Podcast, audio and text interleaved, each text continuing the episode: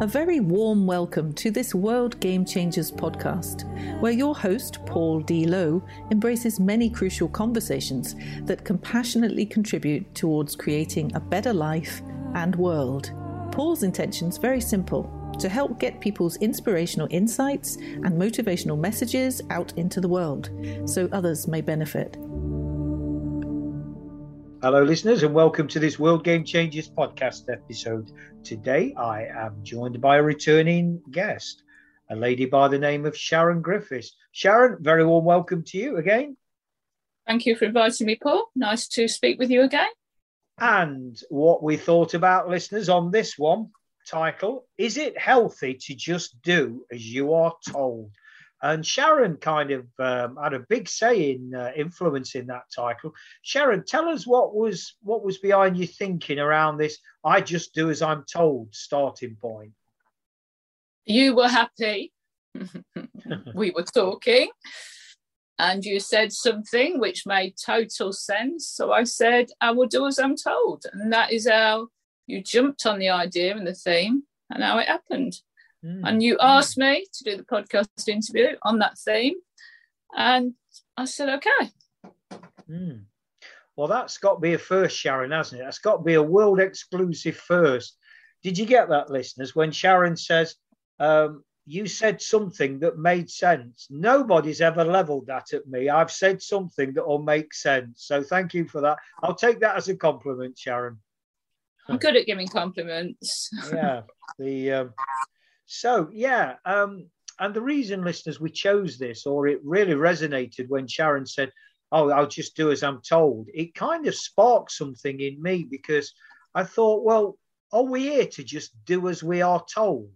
I mean, you know, one can understand when we're guiding our children, particularly, um, you know, along the right path. Yeah, okay, you know, certainly as a kid, I had it said to me on more than one occasion, look, just do as you're told. And I never did. Uh, and I paid the price for it. But I can kind of understand as we guide our children why that would be the case. But in later life, when people say, uh, and I'm deliberately playing devil's advocate here, listeners, people say, just do as you're told. Sharon, isn't that a bit patronising? Sometimes it comes from a point of exasperation, because if you if you're patronising, I feel you that you're you're saying something to put somebody down, or it could be exasperation. Just, just do as you're told. It's easier that way. Mm. So it begs the question: who's it easier for?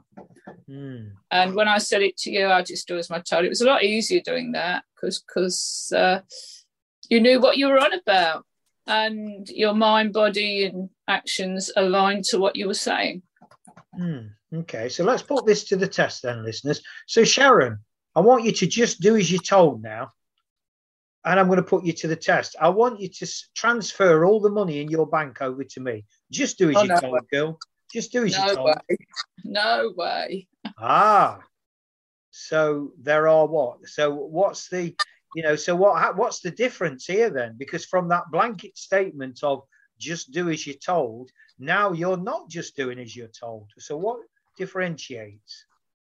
The curiosity came in there. Why the hell does he want me to do that? Uh, so when it doesn't make sense, that's when I don't do as I'm told, or I try it out.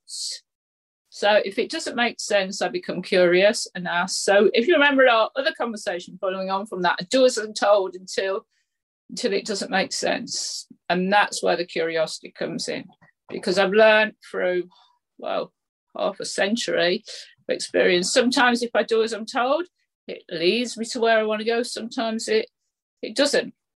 Mm. And if I do as I'm told when it doesn't make sense, and I may have paid that price many times, uh, you, as you say, you pay the price one way or another. Mm. So what, you know, on the surface of it is quite a, a controversial statement, just do as you're told. Actually, there's, as we know, I mean, we kind of know instinctively, there's far far more to it than just that simple one liner, isn't there? As as there is in life with all communication, you know, what on the surface of it we think somebody really meant, actually, still waters run a lot deeper, and there's context to things, isn't there? Always eye contacts to, mm. to anything. So what about when things are really borderline then? Um, and I can't think of, uh, he says as he can't think of an example. I mean, the bank example that I've just given is a, a real kind of radical one. And that's, you know, that's never going to be one where, well, I wouldn't think so. I wouldn't expect that anybody will say, yeah, okay, then, Paul, I'll do that. Um, although I have been known to sort of use it as a matter of trust. So uh, I use that word use lightly. Can you see, though, Sharon, where, you know, when we can, it brings in the question of uh, of trust, isn't it? Because if somebody asks you to do something, you kind of, you've got to have the trust in them that they're coming from the right place, even if it's an awkward one. So I t- I tell you what, Sharon, so, okay, I use this example of, Uh, most people, what, how's that for a generalization? Shouldn't generalize. Um, would have a fear around going up onto a ten meter diving board and jumping into the pool, especially if that was pre-framed by, oh, you don't want to jump into that water. It's freezing cold. So there's this whole thing, isn't there, about, you know, when we're, we just do it. So Sharon, next time I meet up with you, I want us to go to the local Lido, showing our age now, local Lido, maybe in the middle of winter, and I want us to jump, go off the ten meter diving board. Just do as you're told, Sharon. Uh, no way. I've tested that one. I've tested it, and then little belly, belly flops. So I test what I feel works little bit by little bit, and as I build the tests up, for me, if they work at the time, I just push it a little bit further. Uh, I did once actually jump off the, uh, was it the first layer, uh, the first diving board when I was in swimming class. Uh, it, it was horrible. I did a belly flop. I thought never for me again. I suppose that was actually a physical example there. I didn't trust the teacher and I didn't trust me, and and it and it self-actualized because it was a horrible experience.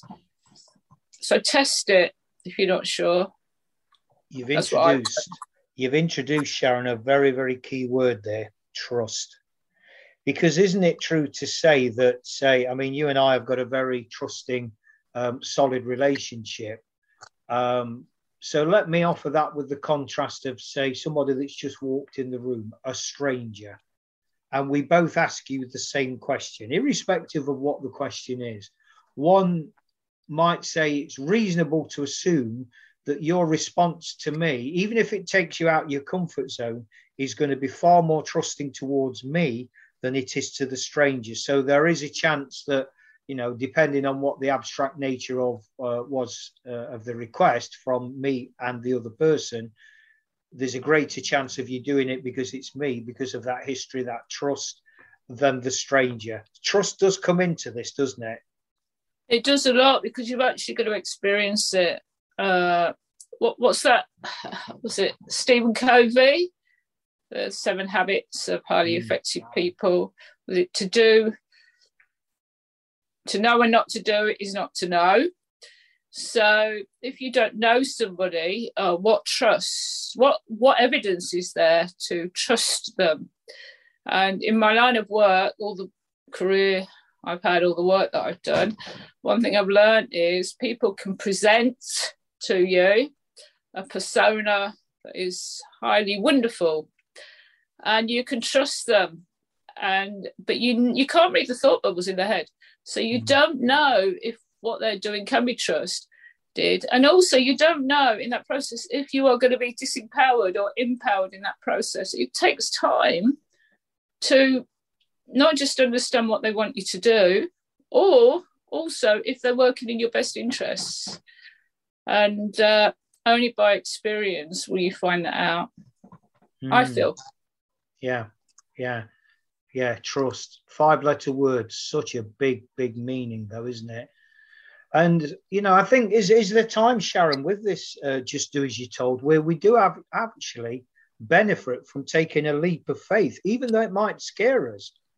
You know, is there any merits in that where you know, certainly, as you know, within the coaching stroke mentoring um, scenario where, you know, we don't offer advice, but we guide. Um, we are that sounding board, that guide on the side, if you will. But where, and I've certainly had this where people have massively dragged me out my comfort, and I mean massively dragged me out my comfort zone. Um, in the end, I kind of just went with it and did as I was told against my fear.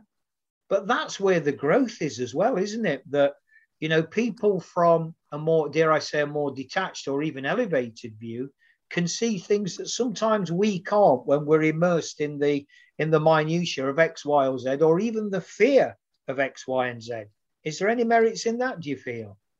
I've done it regularly for all my life, really. Where mm. I know that I can trust somebody, uh, and even when I'm not sure, if they've got a proven system that works, and it seems to work for them, I know that I've learned that if I can immerse myself in what, what is suggested, sometimes I just got to take that leap of faith.